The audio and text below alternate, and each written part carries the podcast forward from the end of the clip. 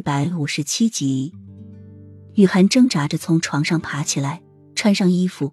这里的一切都是王爷赏赐给他的，但是他却没有动过，除了带些衣服和日用品之外，几乎就没有了。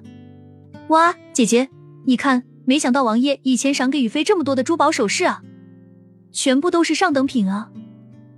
一个小妾翻开首饰盒，惊异的叫道：“哇，姐姐，这些衣服全都是新做的，布料都是上好的丝绸啊，就连做工和设计都是出自宫中啊！”另外一个小妾打开衣柜，脸上的表情不可置信，又是狂喜又是兴奋。鸳鸯看着这些首饰和衣服，就气不打一处来。原来王爷以前那么的宠她，把所有的好东西都送给于飞了，难怪王爷到现在都没送给她一件什么首饰。雨涵看着他们狂喜的表情，心里却在冷笑：没有见过世面的人，永远都喜欢大惊小怪。王爷送给他的这些东西，跟他在现代见识过的那些宝石和世界名牌根本不能相比。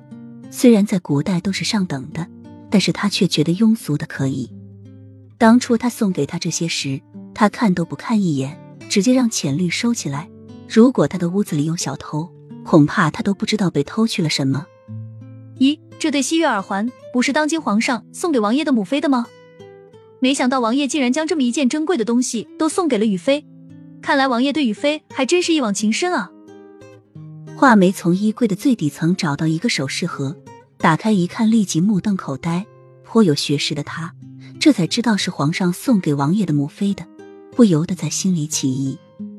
这对西月耳环是王爷的母妃留下的，王爷自然会把它视若珍宝，但是却把这么重要的东西送给了宇飞，可想而知宇飞在王爷心目中的重量。